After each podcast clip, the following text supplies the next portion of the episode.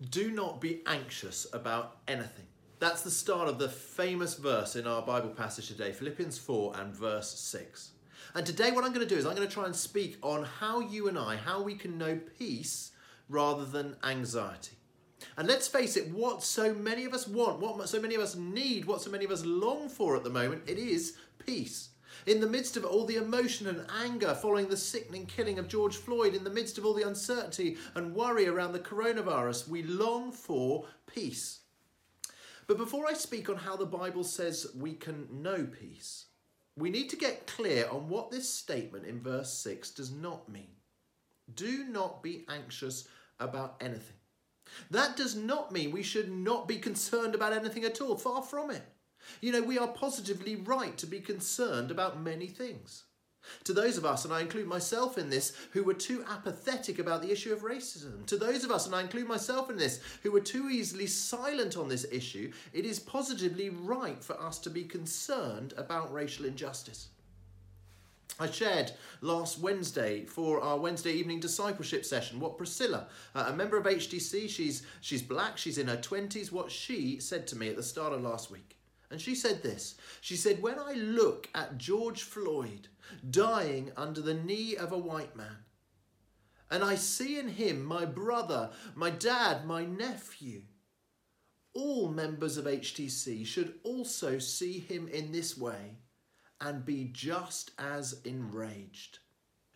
And Priscilla is right. For any of us to not care, for any of us to be silent in the face of this injustice, it is to devalue black lives. So when Paul says, when he says, do not be anxious about anything, he is not saying don't be passionately concerned about anything at all. Far from it. You and I, we should be passionately concerned for racial justice and racial harmony. We should be passionately concerned for the right strategy to be used in the tackling the coronavirus. There are all sorts of things that it is right to have a concern for. I mean, if you love anything at all, naturally, your heart will often be concerned for that thing or that person, won't it? Whether it's racial justice that you love, or whether it's your children that you love, or whether it's Liverpool Football Club that you love. If you love something, your heart will naturally be concerned for it. So it's not wrong to be concerned for something, particularly when it's something when, if you like, if you like, your arrows are pointing outwards, when you're concerned about the well-being and justice of others beyond yourself. But what these verses are speaking to is rather more where the arrows are not so much going outwards, but the arrows are, arrows are going inwards. When we're anxious about things that are just of concern for ourselves, when the arrows are going inwards, they're thinking about our own personal well-being. And this word anxious, it's such a strong word. It literally means, it means torn to shreds. That's what the Greek means. It's like your mind and your heart, they are ripped to pieces with anxiety and with worry. And I don't know about you, but for me, there are undoubtedly times when I have felt like that, when I have felt torn to shreds with anxiety.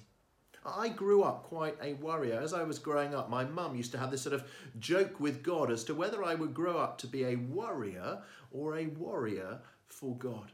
And when I became a Christian, age 17, I didn't sort of suddenly stop being a worrier. You know, since then, I have had two times when I've had to take medication for insomnia because I was worrying so much. I, have had another time when I, I, suddenly collapsed on the street and I had all sorts of heart tests to see what was wrong with my heart before they basically said, actually, the, probably the situation is you collapsed due to stress. So I am a natural worrier. But you know, one of the biggest works God has done in me over the last 26 years that I've been a Christian, it is to make me far less of a worrier. None of those three things I just mentioned, none of them happened in the last 15 years.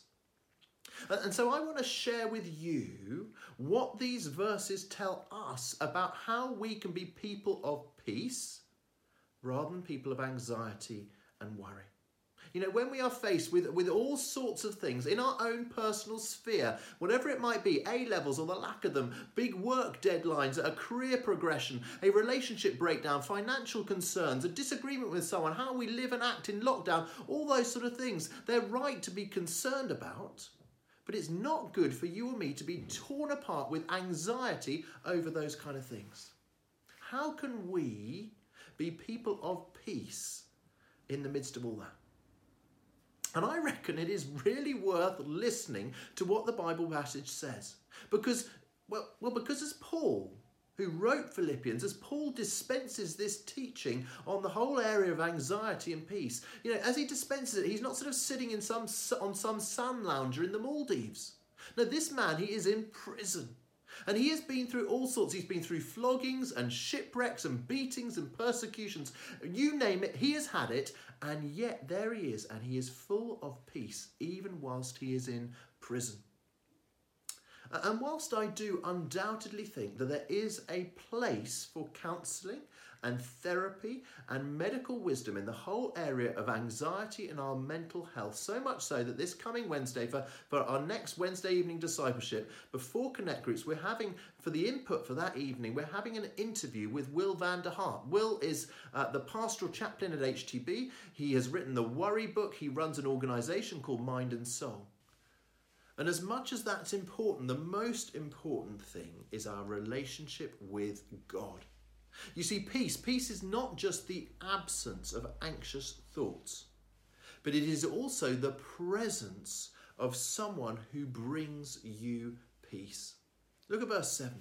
Verse 7 says, And the peace of God, which transcends all understanding, will guard your hearts and your minds in Christ Jesus.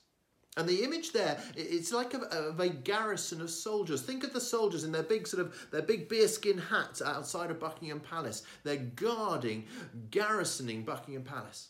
And it's like your heart and your mind, that is Buckingham Palace. And, and your heart and your mind, they're being guarded, they're being protected, they're being garrisoned from being shredded to pieces by worry and anxiety. Your heart and your mind, they are protected by the peace of God. That is the garrison of soldiers, the peace of God the peace of God will guard your heart and your mind in Christ Jesus. So, how do you get that peace? I mean, it sounds delightful, doesn't it? But, but how do you get it? Well, in a sense, it is very simple. In a sense, it's very simple. We need to think rightly and we need to feel rightly. Paul says, doesn't he? He says, the peace of God, it guards our hearts where we feel, and our minds where we think. So, firstly, verses 4 to 7 are feelings. If we feel lots for something, if we have our heart totally set on something and then it goes wrong, well, then we feel devastated, don't we? I mean, it could be anything at all. One of our children, they had their heart set on some particular electronic gadget and eventually they got it and then it broke and they were devastated. You know, what do I what do I love most on this earth? I love Susanna, our children, and this church, HTC. But what do I get most torn to pieces about? What do I get most anxious about? Susanna, our children, and this church. When things go wrong for them, or when things go wrong in my relationship with them. Now, now what's the solution to that? One option is to sort of not feel too much for anything or anybody, not to love anything too much. You know, let's guard our heart from getting anxious, from let's guard our heart from worry by not loving anything too much at all. But we know what happens if we try that tactic, don't we? C.S. Lewis's famous quote, he said this. He said, To love at all is to be vulnerable. Love anything, and your heart will certainly be wrung and possibly be broken. If you want to make sure of keeping it intact, you must give your heart to no one, not even to an animal. Lock it up safe in the casket or coffin of your selfishness. But in that casket, safe, dark, motionless, airless, it'll change. It'll not be broken. It'll become unbreakable, impenetrable, irredeemable. So, what's the solution? Well, the solution is to love God more than anything else. Because whilst everything else, by definition, it changes, it fails, it perishes, it sins, it lets us down, God doesn't. God doesn't change. Jesus Christ, He's the same yesterday, today, and forever. And so, if we love Him most, then we will be a person who has an overriding peace. Because if our job fails in these uncertain economic times, if somebody lets us down really badly and betrays us, well, our relationship with God, that is still unchanged. Even if the very worst thing happens of all, even if we die, coronavirus or whatever, well, that only actually ultimately makes things better because I then get to be with God face to face, who I love most. Remember what Paul wrote in, in chapter 1? He said, To live is Christ and to die is gain. Uh, that's why feelings wise, as we're thinking about our feelings, Paul writes in this passage, he writes, verse 4, he says, Rejoice in the Lord always. Again, I tell you, rejoice. He says, Delight in God, be passionate about God, be joyful about Him. Above all, have great feelings for Him. Or, or, take verse verse 6 he says when we're when we're tempted to worry he says actually in every situation present our requests to the lord in prayer he says because he's the one that we love most we want to go and talk to him most. Paul is telling us to feel lots for god. So first our feelings. Have our hearts set on god most of all? And then second not just our feelings but our thinking. Our thinking. Look at verse 8. Verse 8 says, Finally, brothers and sisters, whatever is true, whatever is noble, whatever is right, whatever is pure, whatever is lovely, whatever is admirable, if anything is excellent or praiseworthy, think about such things. Most pursuits of peace today will encourage a lack of thinking. You know, they'll say you're, you're, you're anxious, you're anxious. Well, let's work on removing your anxious thinking. Don't have negative thoughts. Let's remove the thinking. And that leads to what Tim Keller has called stupid peace. Peace by not thinking. And it's true, isn't it? If you have a worldview that does not have Jesus Christ at the centre, if you if you believe with Richard Dawkins, his famous quote that in a universe of electrons and selfish genes, blind physical forces and genetic replication, some people are going to get hurt, other people are going to get lucky, and you won't find any rhyme or reason in it, nor any justice. The universe that we observe has precisely the properties we should expect if there is at bottom no design, no purpose, no evil, no good, nothing but pitiless indifference. If you think that, cheery, isn't it? Then the more you think think about it, the worse you're going to feel, aren't you? The more depressed, the more anxious, the more miserable. So the answer is, without God, the answer is think less. Think less, and then you can possibly be peaceful, but it will be stupid peace. But if you know there is a God, then the route to peace is to think more, not think less.